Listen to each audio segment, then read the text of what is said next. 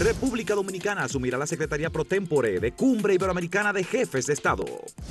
Muere Santiago Cruz Valerio, uno de los asesinos de las hermanas Mirabal, que nunca pagó sus crímenes. Lluvias obligan a mantener alerta meteorológica para 12 provincias y el Gran Santo Domingo podrían afectar la agropecuaria.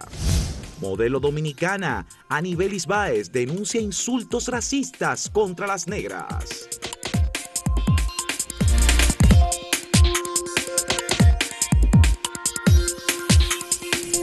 En primer lugar, hay que lamentar mucho el fallecimiento de Jack Veneno, un hombre de la vida pública dominicana, del deporte, por decirlo así, del espectáculo, de la lucha libre, conocido, querido, apreciado.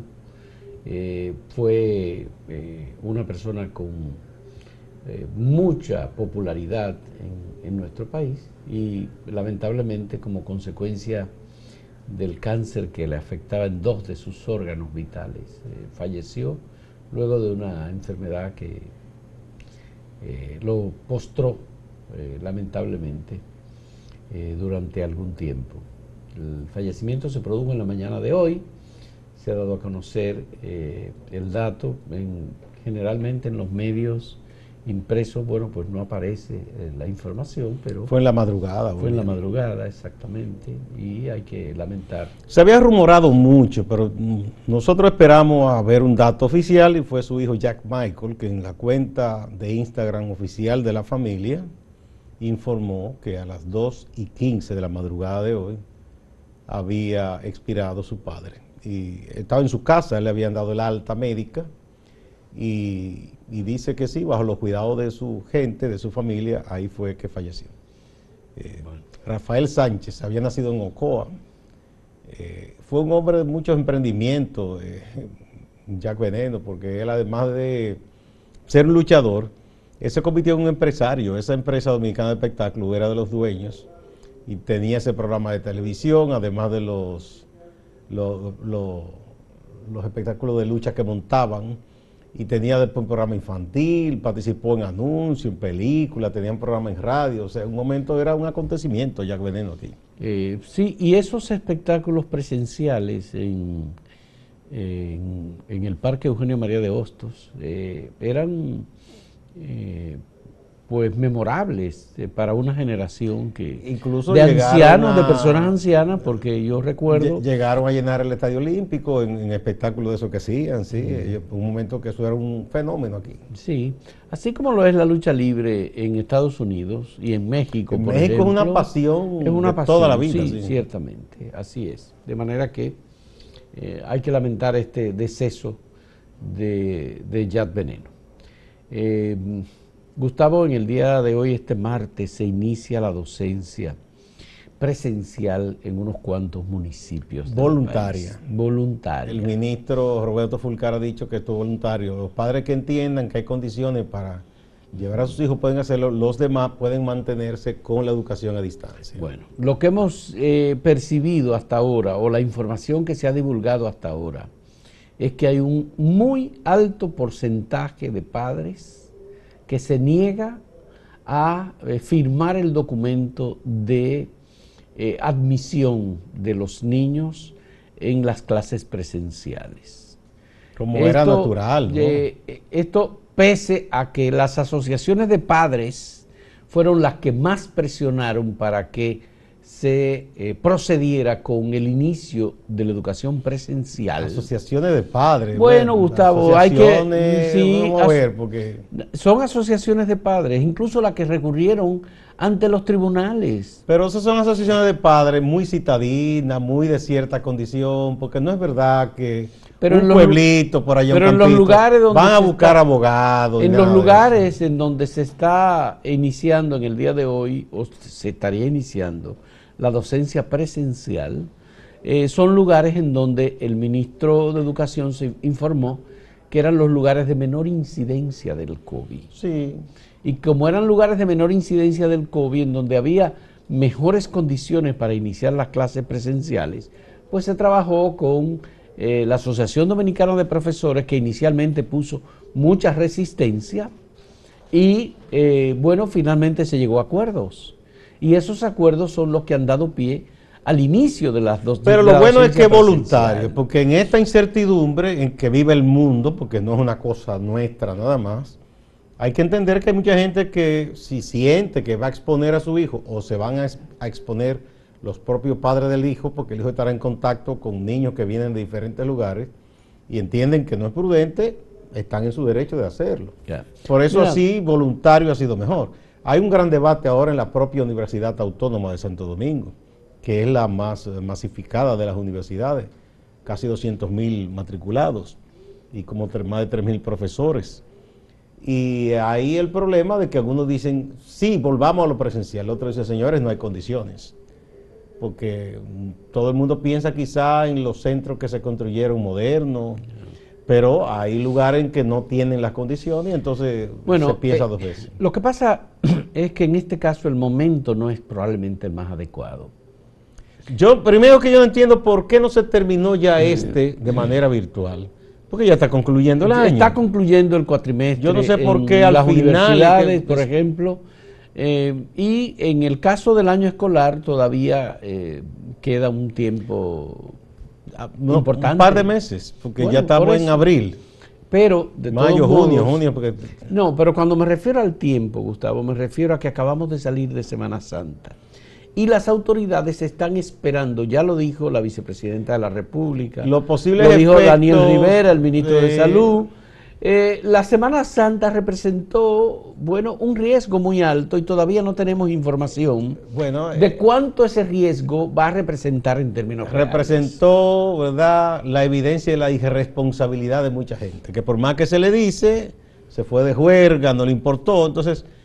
Con más razón mucha gente tener cierto temor de enviar a sus hijos a la escuela presencial. Por eso digo que es un momento en el que todo el mundo dice, todavía no sabemos. No es prudente. Lo que va a representar si hay una nueva ola con motivo de la Semana Santa libertina que tuvimos o si en definitiva vamos a seguir en las mismas condiciones que estábamos antes de la Semana Santa.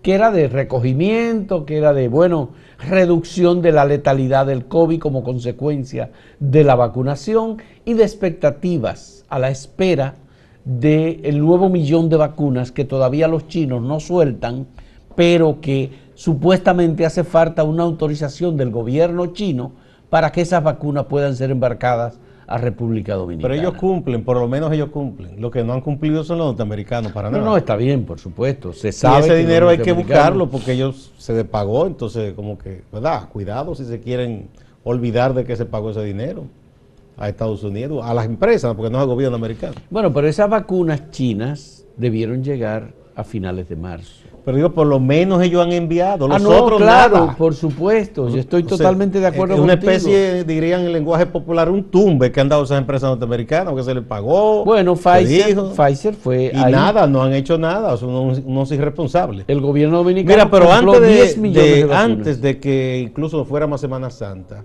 si uno observa las informaciones internacionales, incluso en la región, ya se veía una especie de rebrote. Cuba, que tiene muchísimo control, ha estado alarmada porque varios días de 1.000 infectados extra, cada día sumándose, y uno dice, ¿qué está pasando? Vamos a presentarle la pregunta que tenemos para ustedes en el día de hoy. ¿Nos pueden presentar la...? No, es que está apagada el monitor.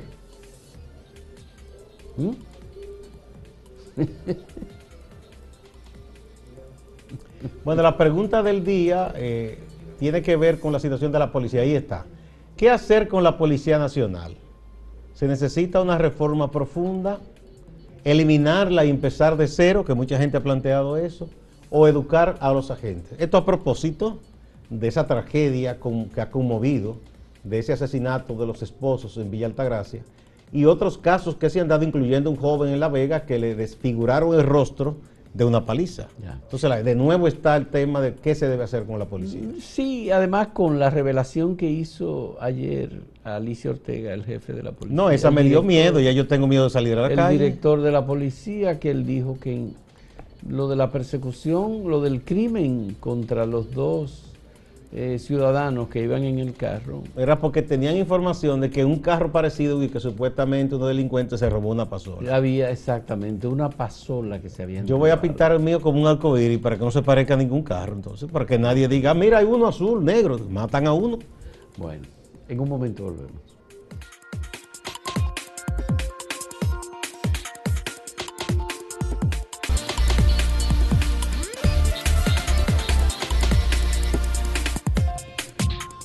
Bueno, la República Dominicana ha sido de los países que tras sufrir una prolongada dictadura y recuperar la democracia, la libertad con muchos esfuerzos, no hizo el esfuerzo de una comisión de la verdad que muchos han planteado, incluyendo al actual canciller, Roberto Álvarez lo planteó en un momento, incluyendo a la directora del Museo de la Resistencia también lo planteó. Y mucha gente lo ha planteado y aquí se ha jugado y muchos cuando se hablan de estas cosas dicen no, pero eso hay que olvidarlo ya, y es un olvido sospechoso porque ¿por qué hay que olvidar que un bandido, que un asesino mata a alguien y eso va a quedar como que no es nada? Bueno, ahora se informa que Santiago Cruz Valerio, uno de los asesinos de las hermanas Mirabal, el que mató a Minerva Mirabal, bueno, pero fue un grupo, ¿no? Un grupo, a este se le atribuye directamente haber matado a Minerva. Santiago Cruz Valerio, pues falleció tranquilo en su casa, como falleció Navajita, como fallecieron muchísimos, sin pagar por sus crímenes. De hecho, bueno, se decía también que el que era jefe del SIN también había fallecido en una situación violenta en Haití, pero según la tesis de Tony Raful y otros, dicen que el hombre puede ser que esté vivo, ¿verdad? El del SIN, que es un conocido asesino y torturador. Entonces, esto es para reflexionar. La sociedad dominicana no debe seguir así, que no se haga ese esfuerzo en su memoria histórica, esa comisión de la verdad, por lo menos establecer quiénes fueron, lo que hicieron, hechos que han lacerado el alma dominicana, porque no es solo que esto afecte a la familia de las Mirabal, eso es al pueblo dominicano, es una herida muy profunda, porque se juega siempre al olvido e incluso aparecen personajes vinculados a ese periodo que, bueno, paran el pecho y intentan andar con la frente en alto, como que ellos no hicieron nada o no fueron cómplices de nada, y participaron de ese régimen que tanto daño le hizo al pueblo dominicano. Tú sabes, Gustavo, que aquí hemos publicado muchos libros, testimonios, biografías sobre la dictadura de Trujillo y sobre los actos de besanía y de tortura que se produjeron en medio de esa dictadura, sobre todo persecución política el tipo de cárceles, de tortura, la silla eléctrica, etcétera, que hubo aquí, especialmente contra opositores y contra presos. Que dirigía y planificaba Johnny Abbes, el que estaba mencionando, Johnny Abbes, jefe del SIN. Bueno, que por cierto, Johnny Abbes era un periodista del área deportiva, hípico. Sí. Alejandro Paulino Ramos publicó un libro sobre los mecanismos de tortura. Con todos los detalles, la dictadura el profesor de Alejandro Paulino. Un libro bien documentado sobre estos mecanismos de represión en donde obviamente el vecino denunciaba al vecino, incluso hasta el familiar. Claro, porque es una situación además, de terror y de control de la gente. Hay que recordar que cada uno de estos mecanismos represivos, incluyendo el cuerpo criminal conocido como SIN, Servicio de Inteligencia Militar, que dirigía Johnny Abbes, se nutrían de las delaciones de los gobernadores, de las delaciones de todos los informantes que tenía a su servicio la dictadura. El Partido Dominicano, que era un partido de Estado y estaba en todo el territorio nacional y que era jefe ahí, debía enviar informes. Pero hay un libro que escribió Rafael Chaljub Mejía, que se titula Cuando la era, algo así. Es un libro en donde... No, Cuando la era fue el del Chino Ferreras. Ese es el del Chino Ferreras. Sí, tiene ese título, sí. Bueno, pues, iba a decir, Los últimos días de la era de Trujillo, ese de Miguel Guerrero. Pero un libro sobre los mecanismos de tortura que se utilizaron en la dictadura de Trujillo. Fue como Los últimos días de la era de Trujillo. Es el libro de Rafael Chaljub Mejía. en donde Rafael hace un relato de caso por caso cómo se comportó el tirano frente a crímenes que se cometieron, madres, por ejemplo, a las cuales le enviaban ramos de flores luego de haber asesinado a sus hijos,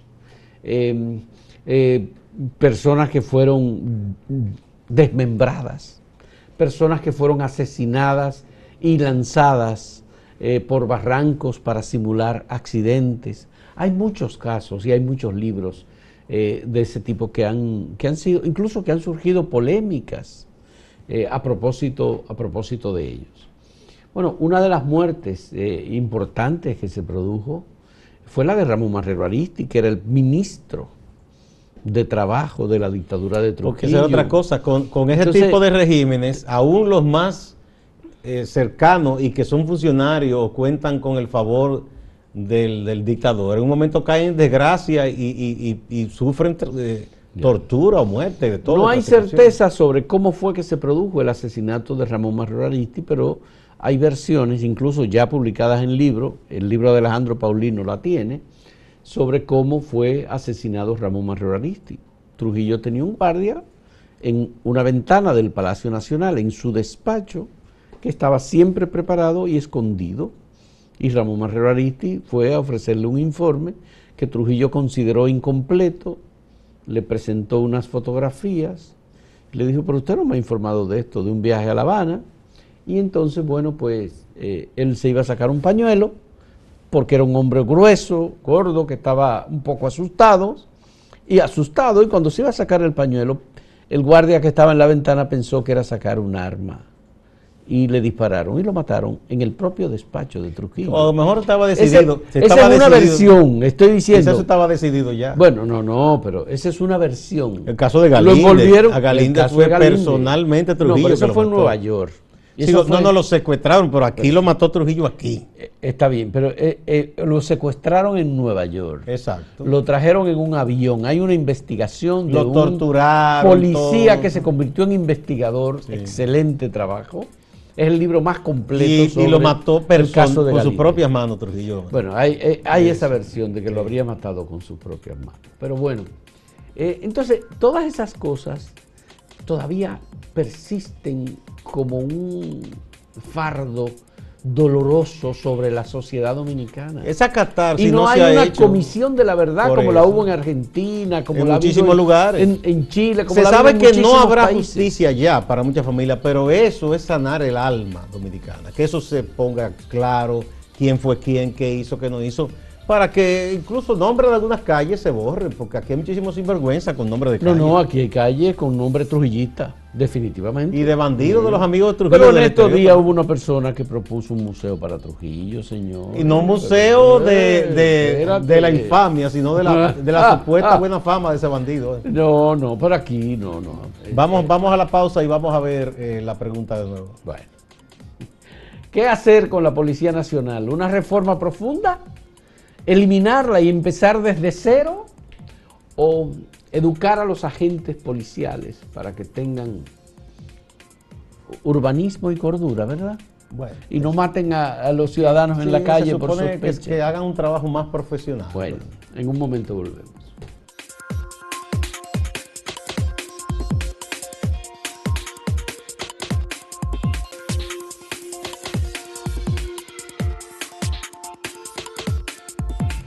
Veamos algunas de las respuestas que hemos obtenido a la pregunta que le presentamos, ¿qué hacer con la Policía Nacional?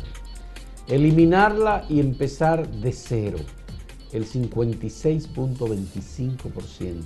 Esto es en acento en el portal. Reforma profunda, 35.71%. Y educar a los agentes, 8.04%. Vamos a ver. Aquí tenemos en Twitter, igual, el porcentaje más elevado es el que dice que es bueno eliminarla y empezar de cero, 50.6%. Seguido de los que opinan que debe ser sometida a una reforma profunda, 37.7%. Y los que piensan que se puede todavía educar a los agentes, 11.7% en Twitter. Bueno, veamos lo que dicen en YouTube, aquí está. 57% dice que hay que eliminarla y empezar de cero. El 28% dice que es una reforma profunda lo que hay que hacer. Y el 16% educar a los agentes. Aquí hubo 9.900 votos. Ustedes saben que esta Policía Nacional comenzó en 1936. Julio Valdés, vamos a ver, es uno de los que opina. Dice, se puede hacer una mejor capacitación de los agentes. Cuando decimos agentes, estamos hablando de policía que todavía no ostentan rango de oficial. Pero sabemos muy bien la formación que reciben los cadetes y cuando terminan su academia, tienen mejor formación que los demás. O sea, se apuesta a la educación. Así que esta es la misma policía de Trujillo, la misma policía del Consejo de Estado, la misma policía de la intervención del año 65, la policía de los 12 años de Balaguer. Confusión, dice, en un año se hace una nueva policía, con un jefe en cada provincia, con agentes civiles entrenados, equipados y mejor pagados. Mientras tanto, el ejército se puede hacer cargo. Bueno, eso es una dictadura casi. Sí, pero es que... eso es engañoso, señores. Sí, tengan no, cuidado. El no problema nada, no, es, pero... no es la represión. No. Tenemos a Javier Abreu que dice, ¿y de dónde van a sacar los policías? Si los pueblos no están educados, lo van a hacer de barro. Y déjeme decirle que los países tienen la policía que merecen. Caramba, Bueno, vamos a pasar con Máximo Laureano, nuestro compañero en Santiago, que como cada día nos tiene importantes informaciones sobre Santiago y la región del Cibao. Adelante, Máximo. Gracias, saludos. CORAASAN, Corporación de Acueducto y Alcantarillado de Santiago, está cumpliendo 44 años. Las autoridades lo han celebrado con una misa. Estos 44 años... encuentran a CORAASAN en medio de discusiones porque no se completa la demanda de agua potable en la población.